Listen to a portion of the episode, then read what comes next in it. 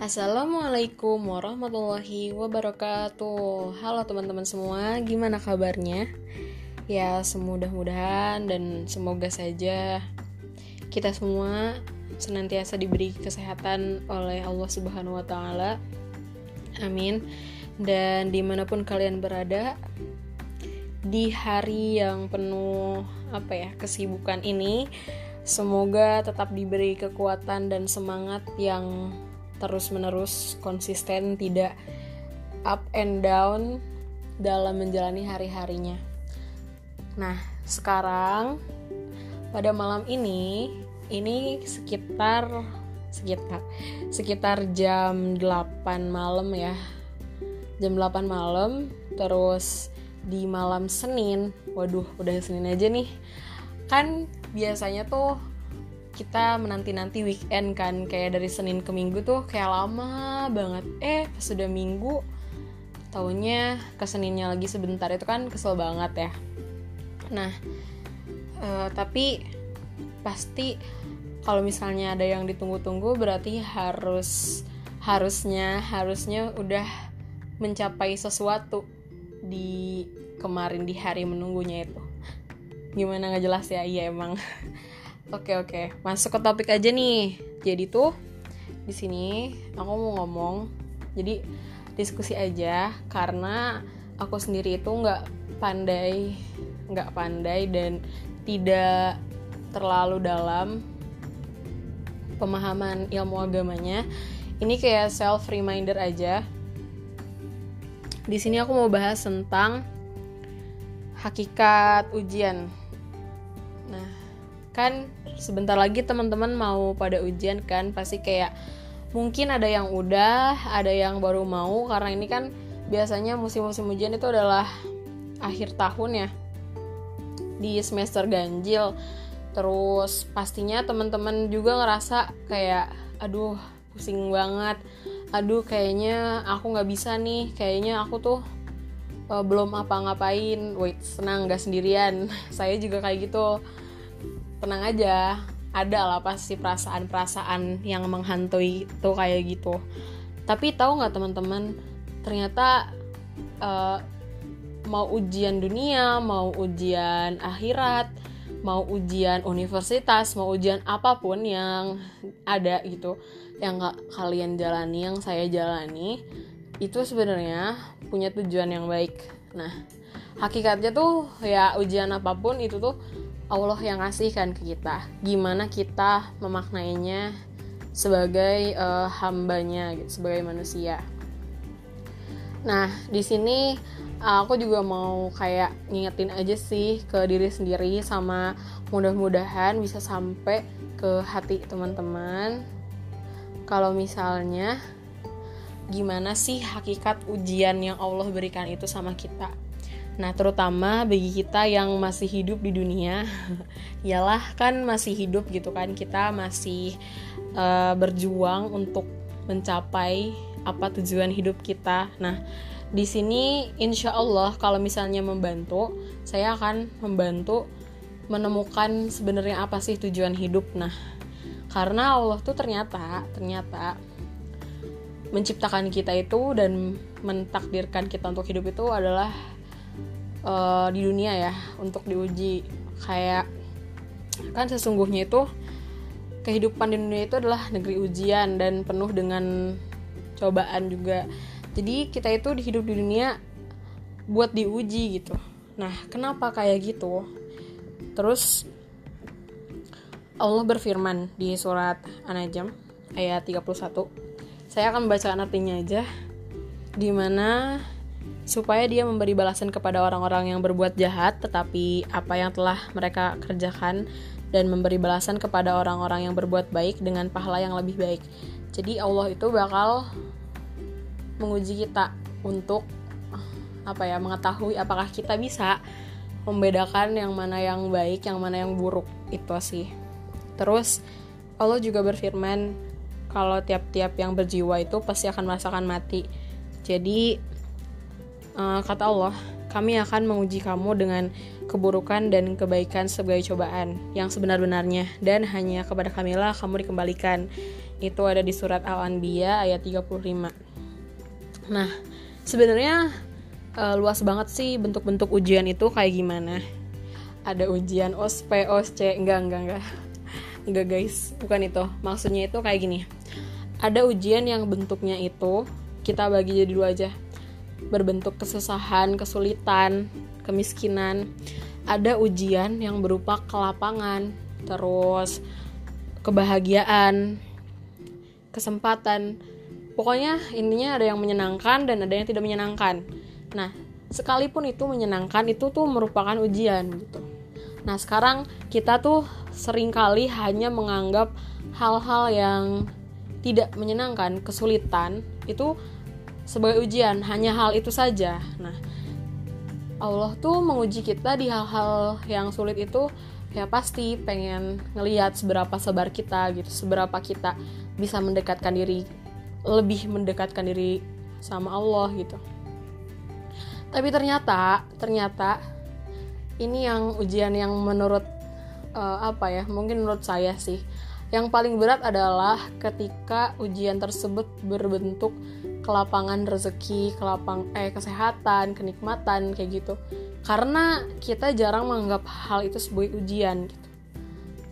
Padahal Allah itu menguji kita dalam hal kelapangan dan kebahagiaan itu untuk melihat apakah kita bersyukur, sebanyak apa kita bersyukur. Bayangin nih teman-teman, sekarang seumur hidup kalian berapa kali Allah masih ngizinin kalian untuk menarik nafas membuang nafas uh, terus bisa makan enak terus uh, berpostur tubuh sempurna dan lain-lain. Mungkin emang ya nikmat itu bener-bener tak terukur gitu. Tapi jangan sampai kita itu kufur sama nikmat Allah. Ini berlaku juga buat saya ya. Jadi kadang hmm, pasti kalau misalnya lagi upset and down gitu ngerasa kayak kok kenapa saya kayak gini? Kenapa saya kayak gitu? But let's apa ya marilah kita mengeja apa saja nikmat Allah yang sudah diberikan kepada kita. Pasti tuh nggak ketulungan gitu dan nggak akan bisa kita hitung kayak gitu. Terus kayak gini deh. Nah kita aja nih yang misalnya udah ringan banget berbuat baik nih sama orang. Tapi gak cukup sampai kita ringan. Allah tahu kita sangat ringan berbuat baik sangat sangat terbuka sangat tidak memandang alasan dan siapa orang itu. Tapi Allah tuh masih nguji kebaikan kita. Kenapa coba? Karena Allah tuh ngelihat keikhlasan kita. Nah, yang berbuat baik aja masih diuji gitu, apalagi yang belum bisa berbuat baik gitu loh. Jadi uh, kalau menurut saya gitu, nggak ada salahnya when you being good to everyone with no reason gitu. Jadi jangan sampai lelah berbuat baik dan jangan sampai berhenti berbuat baik karena kebaik pintu-pintu kebaikan itu akan terbuka kapan pun uh, untuk kita dan orang baik itu akan selalu mudah menerima, akan selalu bertambah sabar walaupun dirinya tersakiti. Dan yakinlah kepada hal itu. Nah, itu makanya kenapa um, saya itu ini agak sedikit-sedikit cerita aja ya, kayak prinsip-prinsip yang saya pegang itu kalau misalnya berteman, bergaul, ngobrol atau misalnya hal-hal yang hmm, semacam ukhuwah dan habluminanas itu saya ingin sekali menjaga uh, apa ya menjaga hubungan baik kepada siapa pun gitu. Tanpa memandang orang itu siapa. Jadi berbuat baiklah tanpa memandang orang itu siapa. Terus di dalam ujian itu pasti ada kebaikan gitu. Entah itu ujian membahagiakan, entah itu ujian yang menyulitkan gitu.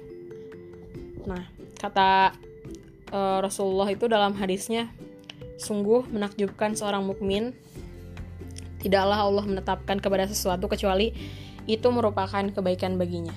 Jadi Allah itu akan selalu memberikan ketetapan kepada kita karena Allah yakin kita tuh bisa dan kita itu harus yakin di dalam ketetapan Allah akan selalu ada kebaikan.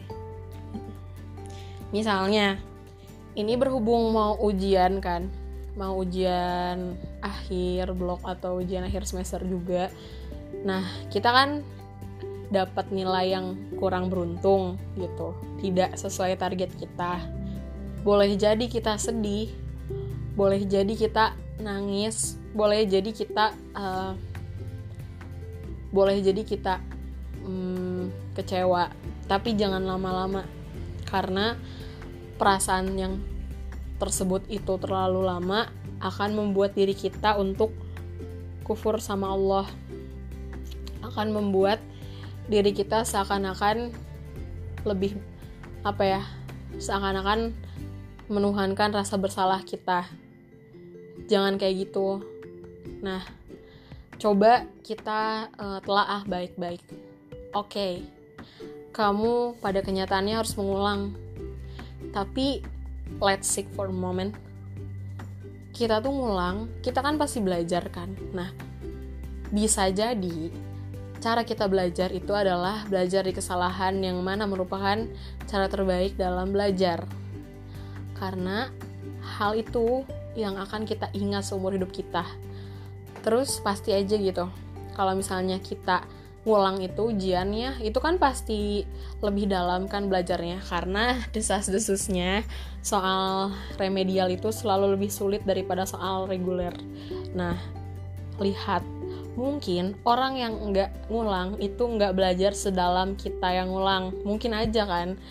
Boleh dong kita berpikiran seperti itu. Tapi untuk apa? Untuk menyemangati kita bahwa tidak ada yang buruk dalam setiap ujian. Tidak ada yang buruk dalam setiap penderitaan gitu. Ya capek sih. Ya wajar. Manusiawi capek gitu. Tapi kita tuh capek di hal yang bener. Sumpah. Kalian harus buka. Buka deh enggak. Maksudnya ada tuh uh, apa saya pernah baca tulisan dakwah. Kalau misalnya uh, capek lah dalam hal-hal yang benar itu Allah itu sangat mencintai orang yang lelah di jalan yang benar. Seperti lelah menuntut ilmu lelah mendidik anak dan lelah-lelah lainnya. Gitu bayangin. Allah tuh sayang banget sama kita. Aduh saya mau nangis. Uh, jadi tuh itu jadi pada setiap ujian itu kebaikannya tuh masya allah banget kan. Nah aduh mau nangis. Terus abis tuh uh, Allah juga berfirman di mana sesungguhnya yang demikian itu terdapat tanda-tanda bagi orang yang bersabar dan bersyukur. Nah dua hakikat ini nih bersabar dan bersyukur. Um, bersabar. Sebenarnya kayak bersabar itu kayak sesuatu kata aja gitu. Nah gimana sih cara mengenali kalau misalnya kita itu bersabar? Nah ini nih yang selalu salah ucap. Kalau misalnya kita bilang eh sabar juga ada batasnya kali. Nah yang harus kalian tahu ternyata sabar itu nggak punya batas. Jadi ketika kalian bilang sabar itu punya batas berarti kalian belum sabar gitu. Dan sabar itu terus-terusan akan terus menerus seumur hidup akan harus harus sabar. Dan ketika kamu sabar otomatis dong kamu menyadari bahwa Allah itu ada di hati. Ya pokoknya ada selalu ada di hati kita gitu. Kita itu mencintai Allah dan Allah tuh dan kita tuh yakin kalau Allah tuh sayang sama kita. Nah itu. Sabar. Orang yang sabar itu keyakinannya seperti itu. Terus uh, ini juga berlaku sama orang yang bersyukur nih. Uh, nikmat itu banyak sedikit yaitu ukurannya dari syukur. Jadi kalau misalnya orang dikasih nikmat sedikit udah ber, bersyukurnya wah wah gitulah itu akan terasa menjadi banyak ya. Kayak uh, yang Allah ceritain yang Allah bilang di surat Ibrahim ayat 7 kalau nggak salah. Jadi ketika kita bersyukur nikmat kita itu akan ditambah. Nah itu kayak apa ya matematikanya Allah menurut saya. Misalnya gitu saya tuh uh, seperti ini seperti itu. Nah coba deh bayangin. Kita contoh nih orang fakir orang yang nggak mampu di luar sana terus uh, mereka itu kayak misalnya nih kita cuma kasih nasi bungkus yang harganya 10 sampai 15 ribu nih. Kita bagi-bagiin buat mereka. Nah mereka yang pekerjaannya seperti tukang bersih-bersih seperti tukang mulung dan lain-lain itu mereka benar-benar bersyukur banget. Kenapa? Karena 10 ribu atau 15 ribu mereka itu mereka simpen buat uh, anak-anak uh, sama istrinya itu di rumah. Jadi uh, apa ya kalau ngomongin kayak gini tuh pengen nangis boy kayak kita yang tiap hari makan bisa beli apa beli ini tinggal nunjuk atau misalnya kita yang apa ya orang tuanya masih lengkap dan kenikmatan-kenikmatan yang nggak bisa aku sebutin lainnya. Tapi masih aja bilang kayak kenapa sih hidup itu nggak adil? Uh, itu perlu jadi apa penyadaran aja sih. Terus uh, buat berbuat baik kepada orang lain tuh jangan pilih-pilih. Dan satu lagi kalau misalnya kalian masih mampu untuk berbuat baik saat keadaan kalian disakiti selamat uh, apa kalian akan dirindukan para malaikat. Dan maksudnya gini loh karena uh, itu tuh kayak hal yang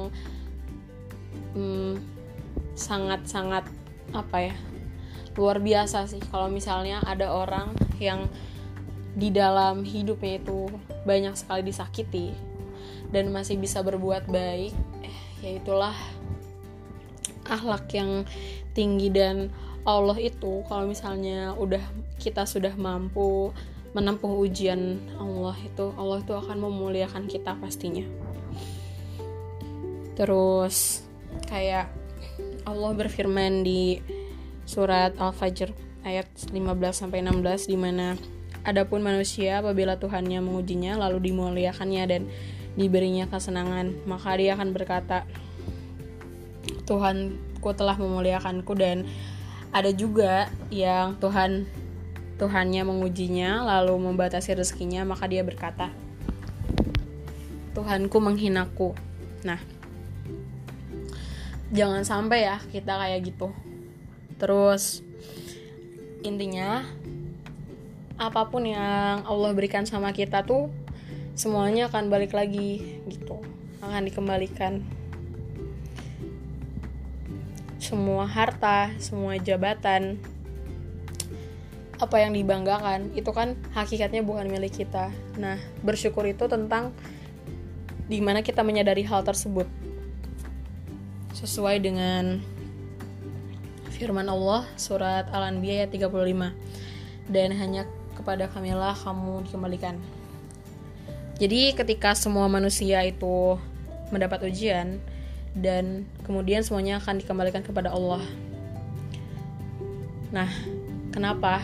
Karena yang baik itu akan dibalas dengan kebaikan dan yang berbuat keburukan juga akan mendapat hukumannya. Terus balik lagi ke motivasi ujian nih. Uh, ini tuh kayak apa ya? Sekedar ini aja sih karena kan kalau bagi saya sama teman-teman sejawat yang lain yang berjuang untuk ujian-ujian yang masih panjang untuk ditempuh gitu. Jadi uh, semangat karena percayalah apa yang kita tempuh hari ini itu akan bermanfaat di hari nanti akan berkah.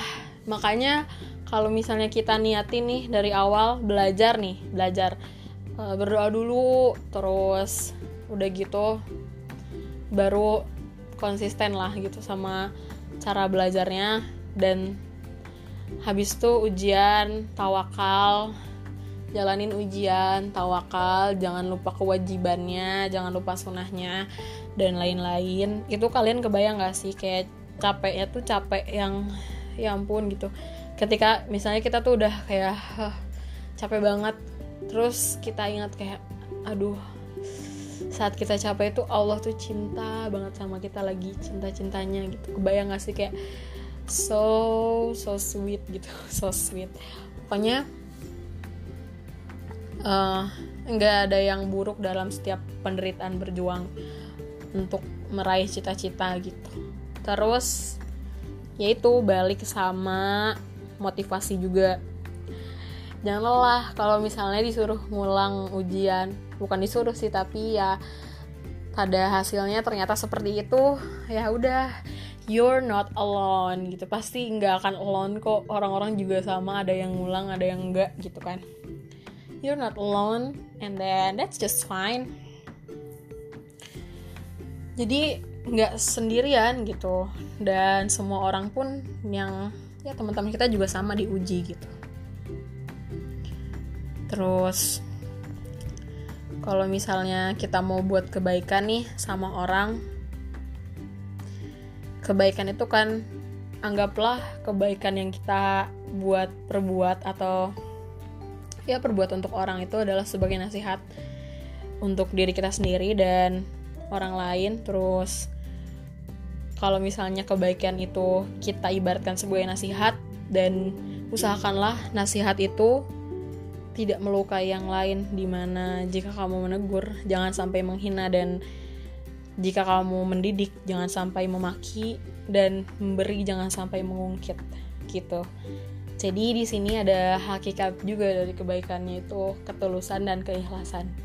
Nah, parameternya ada di siapa? Parameternya ada pada Allah. Soalnya kita itu nggak berhak buat menilai isi hati orang. Kita nggak berhak buat menjudge orang atas perbuatannya.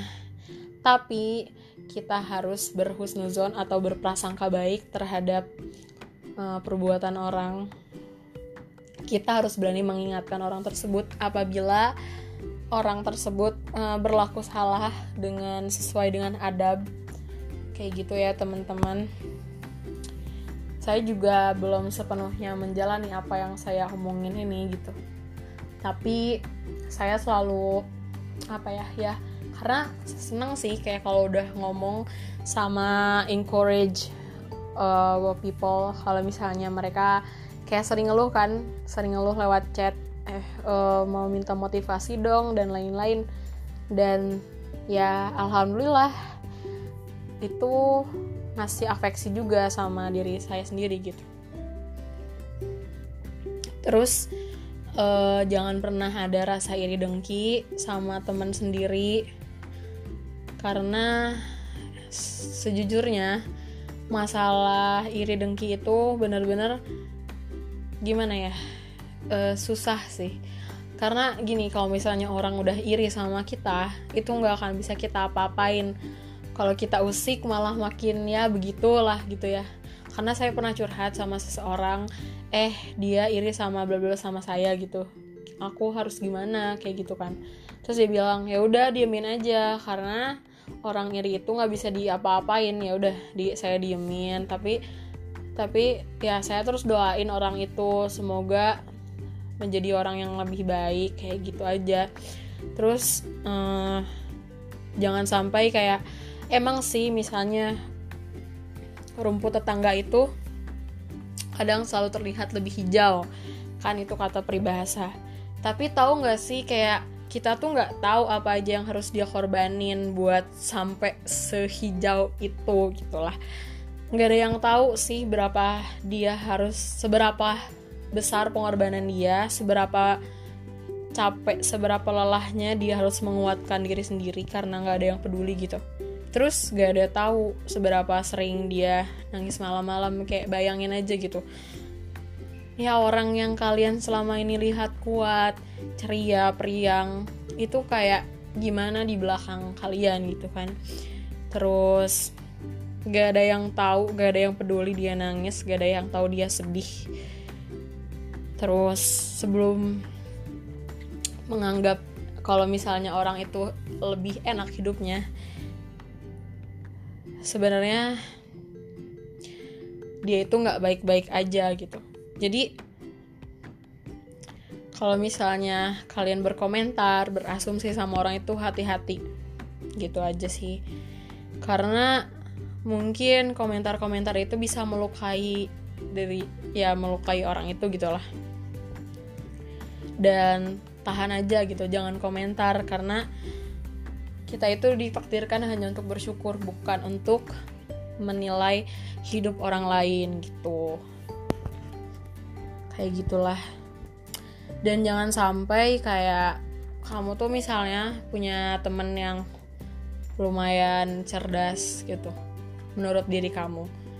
Ya jadikan dia sebagai motivasi kamu buat belajar gitu. Bahwa sebenarnya Allah ini menciptakan kita kan sama gitu kenapa kamu ya intinya kayak gini sama-sama makan nasi tapi kok dia bisa seperti itu kok aku enggak? Nah berarti harus bisa seperti itu gitu. Dengan cara kamu sendiri. Terus jangan pernah berekspektasi sama orang juga karena kan sebenarnya itu orang itu sama-sama berjuang gitu. Mungkin punya kelebihan. Nah kenapa kita enggak gitu? Pasti punya cuman belum tahu aja gitu. Nah kalau misalnya mau uh, nyari kelebihan sih ntar dibahas lagi ya kayak gimana cara uh, nyari kelebihan gimana buat percaya diri dan lain-lain itu ada apa ya ada garis-garis tersendiri lah. Terus itu jangan dan terakhir nih jangan pernah sia-siakan kebaikan orang. Jadi kalau misalnya nih orang udah baik ke, ke kita gitu. Nah uh, ucapan terima kasih itu bukan cuman kata gitu. Kalau menurut saya saya tuh selalu seperti itu sih gitu. Insya Allah. Jadi saya pengen kalau misalnya ada orang yang baik sama saya gitu terus saya ucapin makasih. Nah saya ingin membalas dengan segenap kebaikan saya juga kayak gitu. Insya Allah. Jadi harus ada uh, makna sikapnya lah gitu nah jangan pernah ninggalin orang juga yang baik sama kita gitu. Karena tuh kayak kehilangan orang baik tuh nyesel gak sih? Kayak jangan kan kehilangan deh kayak jauh aja dari orang baik. Dan harus mencari orang baik di lingkungan baru. Wah itu sangat sulit sulit sekali. Kayak mm, takutnya takut terjatuh takut apa ya? Wajar lah namanya juga manusia kan. Tapi balik lagi orang baik yang kita anggap baik juga enggak maksudnya tuh jauh dari kesempurnaan juga karena kan kita manusia gitu. Ya itu harus dipahami gitu. Intinya kita itu sama-sama harus saling mengerti. Aduh udah sampai mana nih? Dari bahas ujian sampai kebaikan nih. Pasti luas banget sih.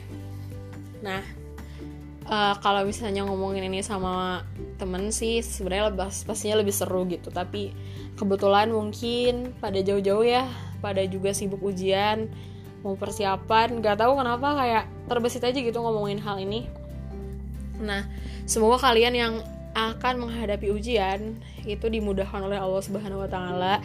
Amin, dilancarkan, lalu dikasih hasil yang maksimal dan diberikan kelapangan, kesabaran dan semangat yang konsisten dalam belajarnya. Jangan ada apa ya, garing, gak garing sih. Ya jangan melempem lah gitu. Karena kalau misalnya saya sekarang mendoakan para pendengar semua mudah-mudahan doa kebaikannya juga balik lagi ke saya gitu. Makasih teman-teman yang udah mau dengerin podcast aku kali ini. Maaf kalau misalnya agak kurang gak jelas. Boleh diambil baiknya dibuang buruknya.